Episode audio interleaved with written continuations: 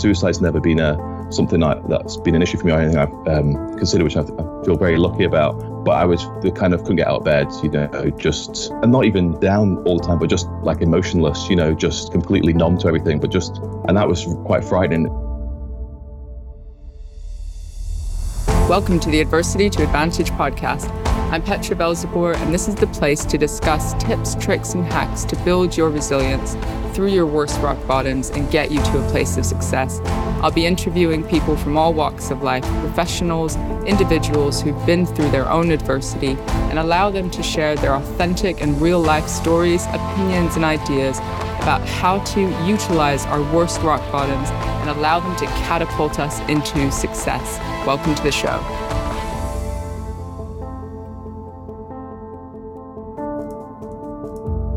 Welcome, everyone, to the Adversity to Advantage podcast. I'm very excited. We're, we're just warming our voices up because it's a really early start for both me and Scott Newby, who's on the other end of the line. Welcome to the show.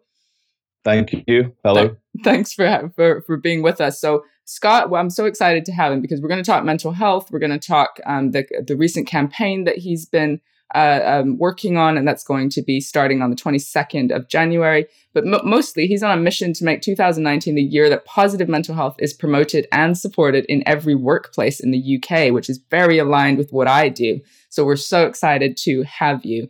Um, Scott, give us a little sense of, of the work that you do at the moment and, and why you're passionate about it. Yeah, so um, just over a year ago, I left my employed career, if you like, with the, financial services with Lloyds Banking Group. Um, I set up my own company called Newbycore. Um, and initially, it was a mixture of looking to support organizations with in terms of their well-being, their engagement, but also their kind of business processes and their strategic sort of planning as well. I guess just for the nature of it, I ended up doing more of the, the strategic planning and the process improvement side of things, a bit of training. Um, and yeah, I'm hugely passionate about well-being and well-being in the workplace and people kind of you know being removing the stigma around depression and mental health and being more sort of understanding and tolerant of it, uh, and particularly in the workplace because we spend so much time there. Um, so, but I always felt like I couldn't do that until I'd shared my story. So it was a bit of a chicken and egg scenario, um, which I know is a bit silly, but it's just the way it was. And then um, in October last year, um, I don't know. I just had an overwhelming urge to to share my story. Um, so yeah, October last year, I shared my story, and then so what, about three months ago, and since then, I've just it just the weight off my shoulders was incredible, and then just the the passion behind it since then. So I had three months, and I've just been flat out just working on ways that I can work with clients uh, and to improve workplace well-being in terms of getting the message out there through to campaigning and and the kind of I you know I feel like quite lucky I've got a voice um, a reasonable sort of network and thinking let's let's use that voice for good. So yeah, yeah and, and but it's a really big step to like leave employment. Like I did that about a year ago, and just that roller coaster, right? Um, um yes. Um, did, was that the plan? Like so, but so before you told your story, were you already thinking, actually, I want to work in this space, or I want to shift, you know, how I work? Um, it was no, not really. So I think in financial services, I was there, so I was there for about twelve years. Um, breaking up a bit. I was there for about 12 years and just went straight in there after university, as you, as you do, you know, into the financial services se- sector. And then I was always doing well, getting promoted, and, you know, without having to kind of, not that I'm very hard working, but not having to push myself too hard for the next level, I uh, ended up in sort of senior positions. And then in 2014, had a bit of a sort of my first kind of, I guess, main sort of episode of, of depression that I've had um, since 2001, which was um, when my mum passed away, and then 2014 had that and a bit of time off work. Got got some treatment through therapy. Kind of felt got to the point where I felt like I was inverted commas better, and went back to work and just went back into kind of normal everyday life again. Um, but I, I always had this itch that I wanted to scratch around. I want to do something good. I want to help people. I am pretty knowledgeable and educated on mental health. Um, I've been in senior positions within large organizations, so I can I've seen it done well, and I've seen it done very badly. Um, and obviously, having suffered it myself, I've got the the kind of experience around it. So yeah, so then I went back to normal life, if you like, and then it just, as it often is with these things, it's a slow downward spiral. Uh, and then in 2017, um, it kind of hit me again, and it was that point where a combination of um, my own mental health sort of taking a bit of a nosedive, and this kind of desire to do something differently and a bit more kind of purposeful. Um, what led me to make that decision to to leave the bank. It was interesting talking about earlier about having kids. So my uh, I've got two kids, and my youngest at the time was one year old. So yeah, it was a bit of a it was a really daunting prospect. You know, well paid job. You know, all the yeah. security that comes with that. But um, but yeah, I don't regret it for a second. I've had so much quality time with my children. Um, not just the actual quantity, it's the quality. I was working late in the bank when I was getting home. My head would be thinking about it, and I wasn't really present with them, even though if you know what I mean. So um, yeah, it's been been life changing. It's been tricky, you know. Yeah, yeah, yeah, uh, challenging, right? Yeah, my wife very supportive, so I was very lucky in that respect because you know, saying no, I'm going to leave my well-paid job and go out on my own, follow the sitting dream. there with a flat piece of paper. That's so exciting, though. Yes, um, exactly. Um, but t- tell us just a bit, like, so, so you obviously had a, a, pivotal moment when when your mom passed in 2001, and different episodes of of depression and awareness around mental health. And I'm curious, before any of that happened, what was your awareness, or you know, as a man in financial services, like did, did you understand anything about mental health before you were hit by it? Did you have the language around it? Or did your life experience actually open your eyes to any of that? Uh, absolutely, yeah. So I didn't, I wouldn't have really had much understanding of it at all. Um, I certainly didn't feel that kind of level of uh, uh able to go and talk about it. Absolutely. So, yeah, when my mum passed away in 2001, obviously you have grief like anyone would you, you some kind of bereavement. But what actually kind of transpired through that was actually I realized there was a, a little bit more at play than just kind of grief. And that's when I realized there was some sort of poor mental health there, depression, um, and got some support through student council at the time, which just automatically happened because I was at university. Can I just pause uh, you? Because I'm curious about yeah, how you know the difference. Because lots of people will experience grief and, and, and grief yeah. can go like that, right? So sometimes you feel okay and then something gets triggered and it's like tricky to there's not it's not a linear process of beginning to end. And so at what point or i don't know what were the clues that you thought actually there's something more going on with my mental health actually yeah there's a really good point. Actually just if i if i rewind slightly um, i actually do rem- i remember that very first moment around this feels different. And actually it was, it was before my mom passed away. It was when my mom uh, she got breast cancer for the second time and I was at university in Edinburgh. My mum was down in, in Lincolnshire where we grew up, um, so quite a far away away. And she she rang up and said, you know, this would have been sort of early 2000s, and said, you know, uh, sorry, 2001 said, oh, I'm, I'm, I'm, I've got cancer again. And I kind of, yeah, I was living with a few mates at uni, and I just kind of took it on board and thought that's fine, and didn't really, just kind of, she'll be fine, we'll get you, and just kind of brushed it off. And then I remember about a week later, um, just sitting in the living room, and I lived with five of my best mates at uni. Uh, and I just remember sitting in the living room, and I just felt this um, over horrible feeling of not being able to breathe. Just the it kind of the realization kind of came crashing home, and I remember just thinking, I can't, I, I felt lost, didn't know what to do, I didn't know who to talk to, whether to go and you know leave the room. And I remember just leaving the house. I just had to do something. I remember just jumping on a bus, getting the bus into into the city centre of Edinburgh, walking around the city, the gardens there, and just yeah, horrible. Felt like it was never going to end. This feeling of, and I think that was the moment where I realized, wow, this is. And then fast forwarding again, I think after I got those feelings after my mum had passed away, and uh, I kind of realized that actually I had probably suffered from it a little bit in my teenage oh, years. Okay. But, but, at the time, you probably you just didn't know. 20, yeah, 20, 20 odd years ago, you know I mean? So no one really talked about it. And it was just, I just put it down to, you know, a bit of teenage angst. But there was stuff in my childhood, although I had a very, I enjoyed a lot of my childhood, there was stuff that wasn't so good. And I think now retrospectively, I've kind of dealt with that through therapy. And um, so it was part of me. But yeah, it, it's, it's a great question though, because what is the difference between waking up in the morning and um, feeling like, oh, I don't want to go to work today, which we all do at some point, and actually thinking, I can't go to work today and what's mm. and it's a it's a real it's, I mean it's a it's a tricky very very tricky. I think it took me a long time to realize actually it's more going on here than just you know I'm tired or I can't bother going to work or it was a real.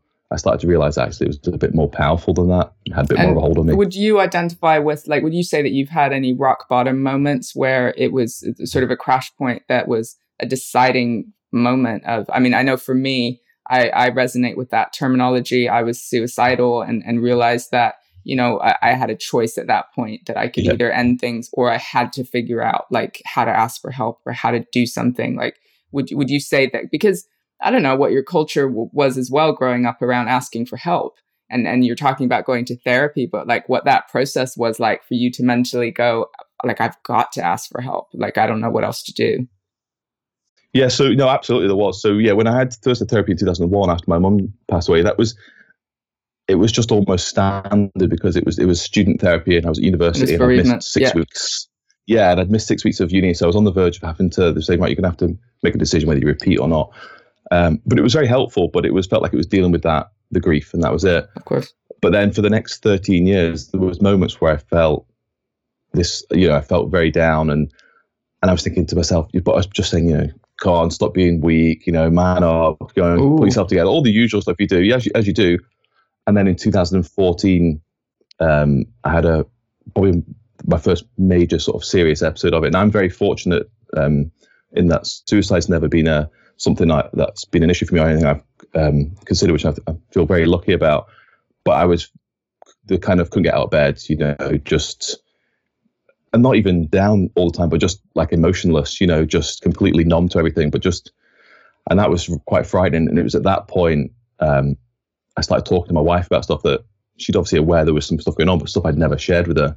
And at that point, with help from her, um, I went and booked in to see a therapist. Um, and it was, I was very fortunate. The therapist was amazing, you know, brilliant, one of the best in her field and life changing for me. So that was the beginning of the, the recovery process for me. So yeah, 13 years of kind of telling myself, come on. I mean, I'm a, I'm a guy. I love football. I played football. Yeah. You know, I go to the pub with my mates and have a beer. You know, it's, it's my my de- demographic. We just it would it, the thought of even five years ago, the thought of coming out and saying, guys, I'm struggling would you know, no, just wouldn't happen in in my not because people anything wrong with people I'm with. It's just that demographic we're in. We just don't talk about it. it's it. Just learned behavior, right? It's like what's okay and what isn't. You wouldn't even think of of speaking in that way.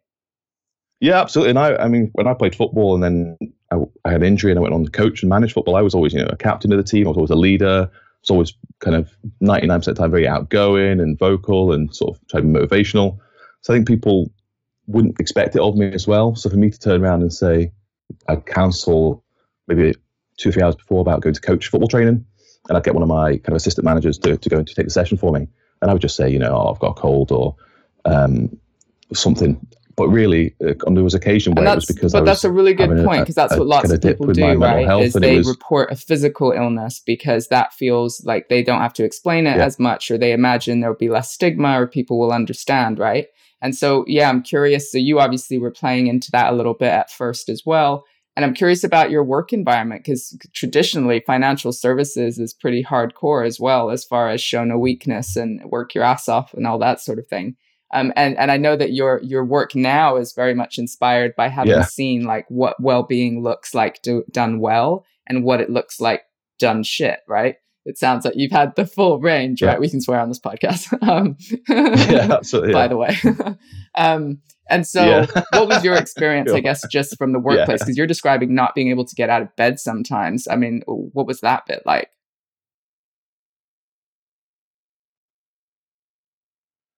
Yeah, it's funny because I think for me, there was some good and bad stuff happening at work. I don't think work was ever a, a big player for me because I think for me personally, it was more there was stuff that had happened in my life and in my childhood that I'd never dealt with. And then when I got therapy, it's all coming out. Um, basically, it was like lifting at the time when 2014 yeah. I was 33, and it was like 33 years of wow. lifting the lid, yeah, and talk about stuff I've never spoken about in my life. Um, but yeah, in terms of work, though, there was, yeah, I've had some good managers, some horrific managers as well. You know, bullies. Um, never had too much of an impact on me, but I'd seen people around me where you know people would be crying and and so on. That's that's the kind of impact they were having. And I was thinking, this is just this is just wrong, and how making people feel hurt, really, really horrendous. Um, and it's interesting what you were saying because as I was saying, I was in financial service for 12 years, and as I was there, the absence stats related to stress, mental health, depression increased year on year. But that's just the people that are admitting to it as well. Yeah. So yeah, all yeah. the other people that are I've got the flu. a chest infection or a cold, yeah, absolutely. Um, that aren't talking about. So it's even obviously it's significantly higher than what the stats are showing as well. So yeah, I think it, there's still my my my viewpoint on it is is that there's lots of good stuff happening. You know, last year there was a lot more good conversation around and better awareness. That's a good starting point. Yeah. Um, a lot of organisations outwardly looking at talking and saying the right things. My my what my experience and my kind of issue with it is is that you've still got all these maybe middle managers, and if they're not buying into that, of their you know that kind of way of thinking, if, if I'm an employee, it doesn't matter what the the kind of propaganda, the outwards message of the organisation is.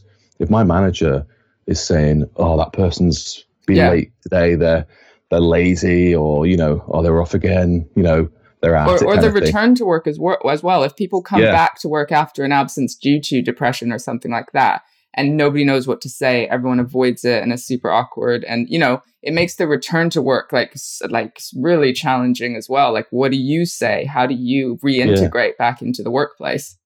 No, absolutely. And one thing, I, so in my last role within financial services, I was looking after an operation of um, over 100 people, and I had sort of managers that w- reported to me that managed teams of people. And sometimes I'd be chatting to guys, and someone had been off for a week, and they said they'd been off with a cold, whether they had or not. Um, and it'd be some some of the language would be, oh, they're you know they're lazy, they're at it, you know, skiving, all that stuff. And my my mentality was like innocent until proven guilty. Why don't you, when they come back into work, yeah, first thing you say to them is, let's go for a coffee and have a chat. I'm concerned you've been off and you're not feeling very well. What's happening? Are you okay? Build up a trusting relationship, like you're saying there. And then it becomes an easy return to work and you start to build up that trust rather than just automatically default to, you know, thinking the worst of people. And I think I, that's, it's not, it's just human. It's just actually asking managers to behave a bit more human and just, we don't know what's going on in people's lives. You know, things could be happening in, and it often is behind closed doors, you know, so, you know, be mindful of that, that we're not robots. We are, we are human beings and uh, not every day is going to be exactly the same. So, and, and I know this, this is going to sound like common sense to us too, but what's yes. the benefit of that? What's the benefit of a manager simply treating somebody like a human, assuming that everyone's got a story, taking that time because there's often the fear that, oh, I haven't got the time to, you know, uh, you know, give people hugs and do the fluffy stuff and drink the coffee and whatever. Like, what's the benefit for the workplace of that simple bit of extra humanity? It, it, it's just it builds that trust and respect. It's incredible. I think you know if you can empathize with people and just be human as a man. People when I started management, people used to say, "Oh, you need to be completely detached from your workforce. You know, you can't show weakness and all that." Right.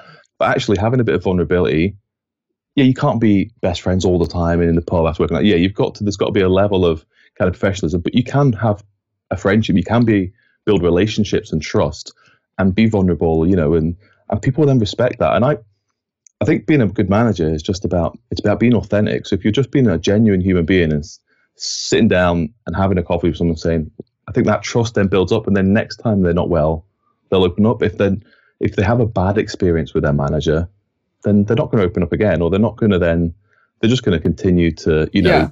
hide the truth from them. And I think that's it's so important just to be and I understand sometimes it's because the pressure on managers is really high or whatever, and the pressure starts, you know, bad media story, and then the pressure filters down from the directors, and I know they're having a tough time of it, and they're over, they're stressed over work, so then they maybe take that out on their staff rather than giving themselves just a couple of minutes to breathe and say, do you know what, I'm having a difficult week because of all the other stuff, but it's not their fault, and I'm going to still treat them like a human being and build that trust with them. So, um, and that comes and down to self awareness, right? So, the manager understanding their own stress levels, their own trigger points, how to keep their story over here, but how to connect and be vulnerable in order to create a safe space for other people to be the same. Absolutely. And it, from my experience, yeah, don't be wrong, it's being a, being a manager is really, really tough. And you, especially if you've got teams of maybe 20 individuals and they're all different, and you've got to treat them all differently.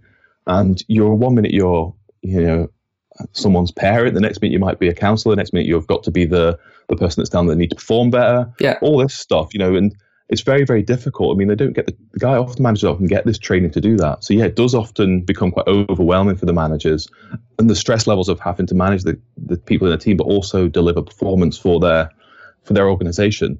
And it is about self awareness, but it's also about, I guess, then as a the next level up is understanding these guys are dealing with people. They need support as well to, you know, often there'll be sponges. I always think the managers are often like Yeah. sponges. But then there's you know. often not like good peer support, like when you have Yep. your management meetings to be able to be real there and provide support to, on that level so that you are able to continue to look after people in that way.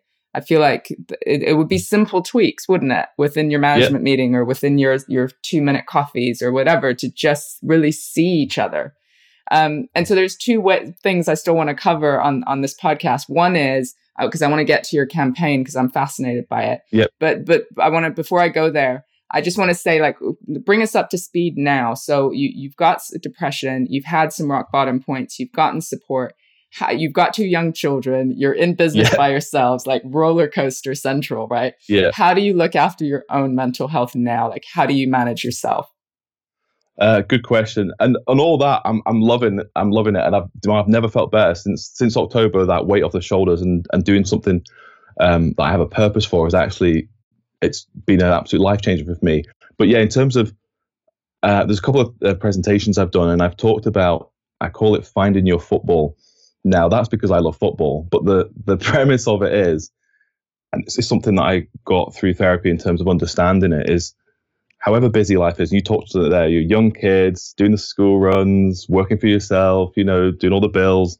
You know, Relationship, having to make relation- money. Yeah. I mean, sometimes you get up in the morning at six and you're sitting on the sofa at nine at night with the kids just gone to bed and you think, where's the last yeah. you know, 15 hours gone and you're just exhausted. yeah. Um, but yeah, what, what I, what's really important, I think, and I used to think it was selfish of me to do this, so or, or to think about doing this, and that's where um, I kind of changed my mindset is to give an hour or two for yourself, even if it's just an hour or two a week. It's so so important to find that, and for me, it used to be football, whether it was playing football or then managing. Um, I had a really bad injury in my mid twenties, so I couldn't play after that. Mm. And so a couple of years ago, I took up golf. So golf has now been like my football. I've replaced it, and and every you know it takes a few hours to play golf as well, and it's out in the fresh air, and you know, and you just and I quite like playing on my own sometimes, but often I have a few mates that I go playing with as well, and that just away from it all, escapism, chatting with your friends at the fresh air, playing a bit of sport, you know, and you, you might not be every week, but even if you're doing that once or twice a month, and it just it's a bit of you time away from everything, and I think that's so important, It- and it's easy. I think naturally as human beings, we're often we'll put ourselves last, so it's so easy to say, well, actually, you know, if I'm not working, I should be with the family. If I'm not with the family, I should be working. Yeah. And and actually trying to find that time. But I think it's now I'm a I'm a much I'm a better husband. I'm a better dad. I'm a better businessman. I'm a better everything if I'm mentally well because I'm giving myself a little bit of time. And yeah, so that's that. Find that little bit of time actually makes everything else. You're better at everything else in life, and it's just trying to get into that mindset of it's you know what, it's important I how you think about it, right? yeah, and it could be anything. It could be whatever something you're passionate. about. It could be learning a language. It could be knitting. It could be football. It could be golf. It could be you know anything, Connecting swimming, whatever. people. Yeah.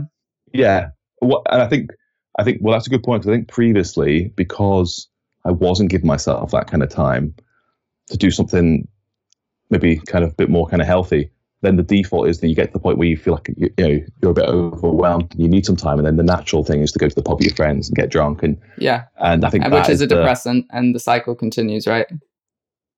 Yeah, and I think it's it's important to have something that is yours that you enjoy, and you you know you're you're very kind of protective of, and you you make sure you do it however busy you are, because otherwise your default might be to do something that's a little bit more destructive, like well, I'm just going to go to the pub because I need a I need a release. So there's nothing wrong with that. I go to the pub sometimes with my friends. Oh, yeah, there's nothing wrong with that. that. Yeah. Be, but not being the natural go-to. Having something that is for you. Some people love going to the gym. You know, it could be anything, but it's just it's being very selfish about that. I think, and just saying Mm, this two hours a week. This is my two hours.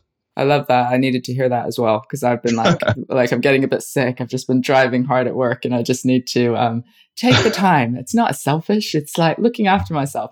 Um, what are your warning signs? Like, do you have war- like because you've got some more self awareness now about your depression and like do you have some warning signs like five or ten steps before that you kind of realize fuck i've got to i've got to do the stuff Yeah.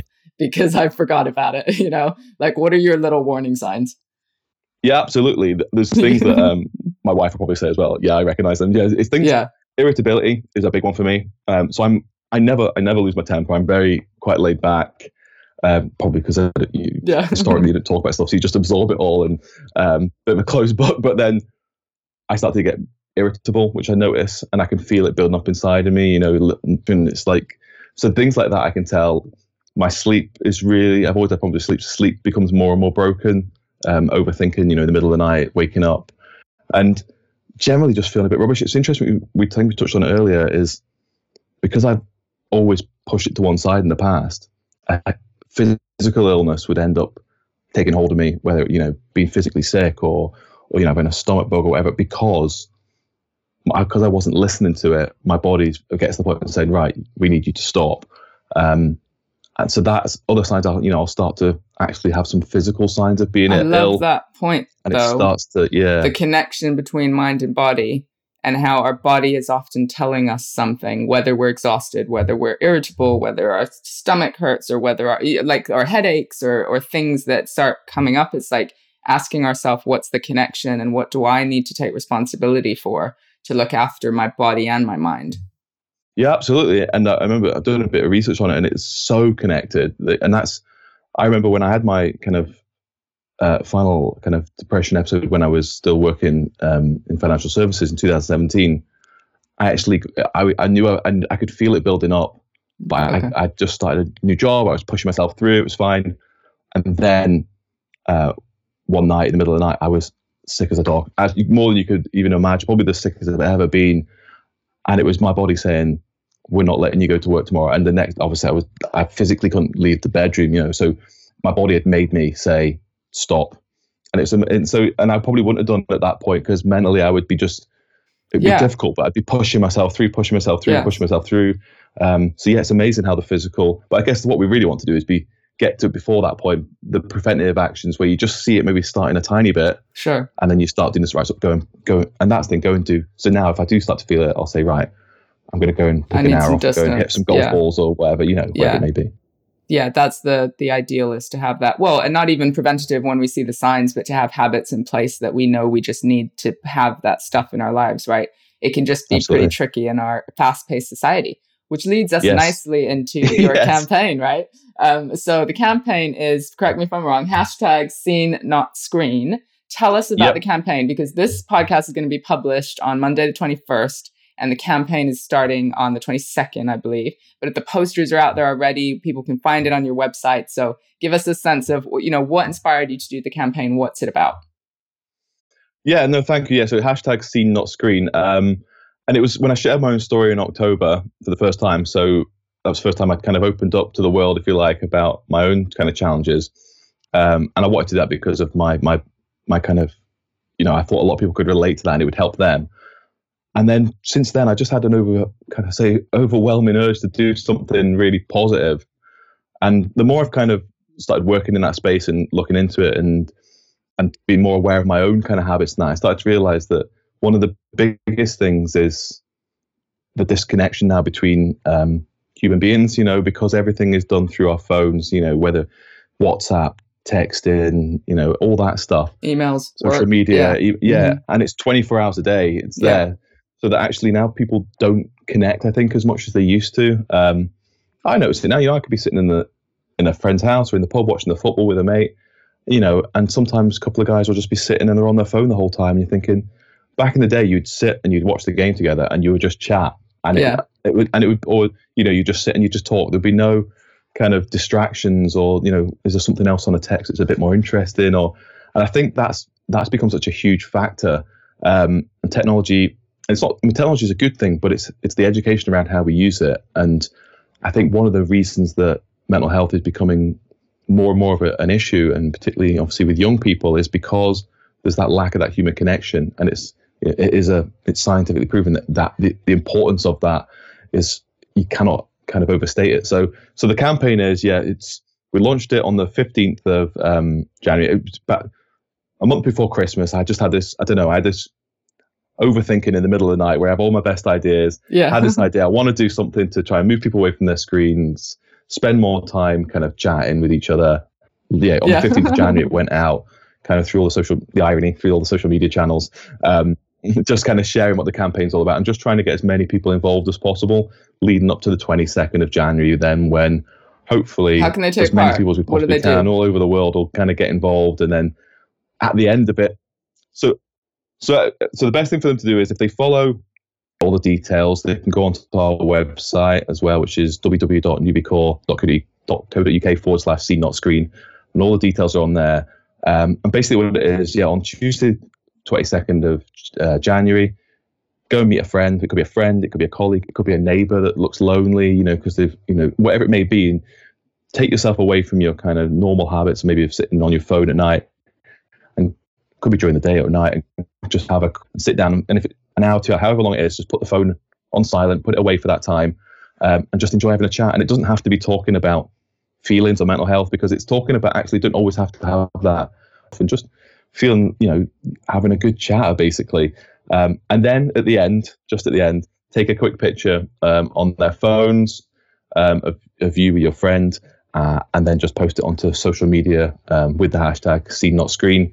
Um, and the reason that is just trying to a bit of fun around it, um, but also trying to encourage other people to do the same because although it's a campaign for a particular day, you know, and, and hopefully, you know, if it's successful and we get really good response rate and it helps people, we'll hopefully make it an annual thing. But it's really about the behaviors off the back of it. So then, you know, the week after that and the week after that, people become more mindful and, you know, put a bit more time in for going to see a friend they've not seen for six months. Um, and I, I feel it myself, you know, I've got a busy life and I, I don't see my friends or or people uh, people I used to work with as much as I, anywhere near as much as I used to. Where I used to probably pop for pop around and see them. It just doesn't happen anymore. So yeah. it's just trying to encourage that human connection. And there's a poem that went with it as well, which I wrote. I just watched Again, it this morning. I love it. thank you. Yeah, my acting's not very good doing the no, it was good. better than my delivery. um, no, thank you. But the again, that, it's funny. That was a this is one of the I guess upsides of being an overthinker is that again that that came to me over about three nights in a row just before Christmas in while well, in bed at night when I was couldn't sleep and then one morning I just got up and I just like brain dumped it in about half an hour, tweaked it, and that was it. So I, um, it. I just wanted something to kind of catch the imagination and catch that whole, you know, there was life before technology. Technology is great, but let's let's yeah, merge the two together. Because it is great, but I can see it for myself and I see it in other people. If I'm in the queue for something, or if I'm on the tube, or if I'm I go to like a course or an event, like something, because I try and put myself out of my comfort zone to do stuff where where I have to integrate. But if you're in that awkward little five ten minutes where you're standing by yourself and you know you're you're kind of rather than sitting through the discomfort and going, hey, let me make the effort to connect to somebody, it's so bloody easy to take the phone out and just be like, let my eyes be there so that I don't have to deal with this discomfort. And as we know, our human biology, fight or flight, we don't want to deal with the discomfort if we don't have yep. to. We want to stay safe, right? And, and so our phone becomes this like safety mechanism where we can just like stare at it and not have to deal with the like being seen. So being seen as well as seeing someone else. Yeah, and absolutely. so I just like, I think the challenge really is for us to notice when we're doing that and to and be like am i just scrolling inanely on instagram for no purpose whatsoever right because that yeah. just tends to be the thing it's like actually i've I've, I've, I've handled all my notifications. I'm good, but it just yeah. feels safer, right? Um, yeah, so yeah. I'm actually tonight. I'm going to an improv class, which is totally terrifying for me. But just simply for to train myself to be out of my comfort zone and take the risk in connecting with other people, because then you teach yourself that the the shame thing or the fear thing it's it's just in our head, right? And yeah, and the and then the benefit of that type of connection is just so good for the soul, right? It just um, allows us to lead mentally healthy lives. So much, yeah. I mean, that's you know, we're we're not we're complex, but we're still simple, so simple. Know, as human beings as well. You know that that human connection is is natural. It's what should happen, and the benefits we get from that. And you're right. It's and I we all do it. If I'm if I'm out for a meal, for example, as soon as if you, there's just two of you, say as soon as you the person you're having dinner with goes to the toilet or whatever, the first thing you do instantly, like rather. And back in the day, I was and I tried to think to myself. So I was first year at uni, 18 when I got my first phone, and I used to think, what did I do before that? I just would have just sat and just watched the world go by, and you know, and it's the same with like sitting watching the football at night on telly. Whereas in the, I used to just enjoy just watching the game and losing myself in it. Now everyone's tweeting each other about what's just happened. Well, I'm watching it, so why are we tweeting each other about? And I just think you end up not watching it. You just you just end up becoming attached to this phone. And your point you made about the whole scrolling thing. Here's a little t- tip actually, which I've I've made myself do for this is I've moved my main kind of icons, you know, social media like Facebook, LinkedIn, Instagram, etc., to not my first screen on my phone because you would go to check a message or a call or an email that you were waiting on, maybe at night time as well, and then you just start before you know it, half an hour later, you you're just because you're on there, so you quickly go into your Facebook app or whatever. And I was thinking, this is ridiculous. You just end up scrolling for half an hour for no reason. But then, how many times also are you at, uh, like, I'm at a conference, and rather than being present and taking in the yeah. information, you're tweeting or you're you're Instagramming the fact that you're there, or people at concerts, people at their kids' oh, school plays, yeah. Like everyone's seeing it through the recorded screen, and I'm just like, where do those videos go? Where yeah, do they exactly. even go? Right? Um, and it's it's so much about the evidence that you've been there rather than immersing yourself in the experience, which with the people that you're with, right? Which totally makes you miss out, and I think is definitely correlated with the rise in mental health issues. Yeah, absolutely. It's all about yeah. I've checked in at this place, you know, and I'm having a great time rather than actually having a great time. I think that yeah, yeah that's I'm, true. something I'm so mindful of. I when I go if I'm at a football game or a concert or whatever it may be, spending time with my my children. I try and just, as you say, I always think, well, photos and videos are, are cool sometimes, but probably very, very rarely going to look at them. So get one or two, yeah, absolutely. But the rest of the time, just sit and enjoy them so much better than watching it through a, yeah. a tiny little phone screen. So yeah, no, it's it's so true. Um, yeah, but we a, have no it's an education piece, for, isn't it? It's how you know what the impact. It's just how technology. we've become. So we're going to add all of that into now, the show notes, and of course, we'll yeah. be all over social media on the twenty first, uh, putting out this conversation and the campaign.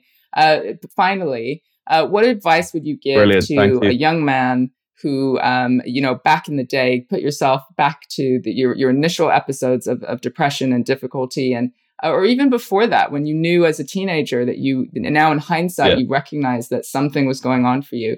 Um, what's the first step that you think a young man could take in noticing yeah. that or in doing something to, to you know, like w- what advice would you give to them?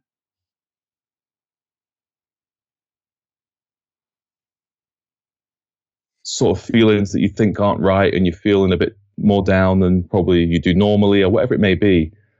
Don't just like I did back then, and don't just be like, oh, there's people worse off than you, or just you know, be very dismissive of it and just kind of like it's fine, get on with it, because it builds up then slowly over time. Go and talk. I mean, I cannot. There's obviously there's there's lots of different things out there these days, you know, and so many different things work for different people, whether it's through doing something exercise, whether it's mindfulness, whether it's massage, whether it's medication, whatever. I mean, there's lots of different things to sort of help us for me, there's nothing more important than just talking to someone. And, I think my my experience is that the thought of telling people about it, talk about it, has been so much worse than the actual yeah. telling people about it. It's I don't. I can't so much fear. Right? What's the fear of judgment, of being seen as weak, like that kind of stuff, right? Yeah, absolutely, exactly that. Uh, feeling being the weakness, um, yeah, the judgment, absolutely. And I think it's, but actually, I, I've not had any negative from people I spoke to. I've not had any negative kind of comeback on that, you know, and it's the thought of it is worse than the actual doing of it. And I think people are getting, thankfully, are getting a bit more mindful of it. And it could be so. Yeah, if you if you feel things aren't quite right, don't kind of go into your kind of ball and think, oh, I'm just going to kind of ignore it. Yeah, absolutely. Just and it doesn't matter. It could be a friend, it could be a stranger, it could be a teacher, it could be a colleague, it could be a therapist. It could be anyone. It doesn't have. You don't have to go and tell the world about it. You just have to find that one person that you can talk to that helps you kind of open up and makes you, you know, you're sharing your problems with, and then can maybe offer you some advice and point you in the right direction of, of where support is. And I think that first conversation is so important. And not only is it not bad and terrible and all the fears that that we think about, but actually it's exponentially good, right? You talked about the relief. Uh, that you often give permission for other people to then be real. So the connection's deeper you then have the benefit of living your authentic true self for you finding your purpose and do like there's exponential yeah. benefits aren't there to just talking about what's really going on? Absolutely yeah. You just it, the weight off your shoulders you're kind of feeling less kind of i guess closed off and and less kind of suffocated because it's out there you know and it's and people are, are aware of it. And it, absolutely the amount of people when i shared my story the amount of people that came back to me kind of private messages as well saying I've suffered with this for five years. People I wouldn't, people I knew, people I didn't know, and people you know I never would have thought of um, that had suffered. And it's just amazing. It just the fact, and that's why the whole campaign. I just want to get people just being more open with each other, feeling comfortable to talk about anything and everything, and just you know, and having that support of each other. Talking, I mean, the old cliche, a problem shared, but it's it's it's true. Just talking to people, that connection makes us feel a bit more.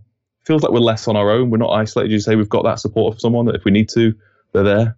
Amazing, Scott. I feel like we could talk all day. Um, I know. I'm, a, I'm, a talker for sure. Yeah, that's fine. Um, well, we're in similar spaces, so we could definitely talk all day. Yeah. But for now, Scott, thank you so much for your your story of your vulnerability, but also for the positive change that you're making in the world. I'm excited about the campaign and supporting it. Thank you so much. Brilliant. No, thank you very much for having me. Cheers.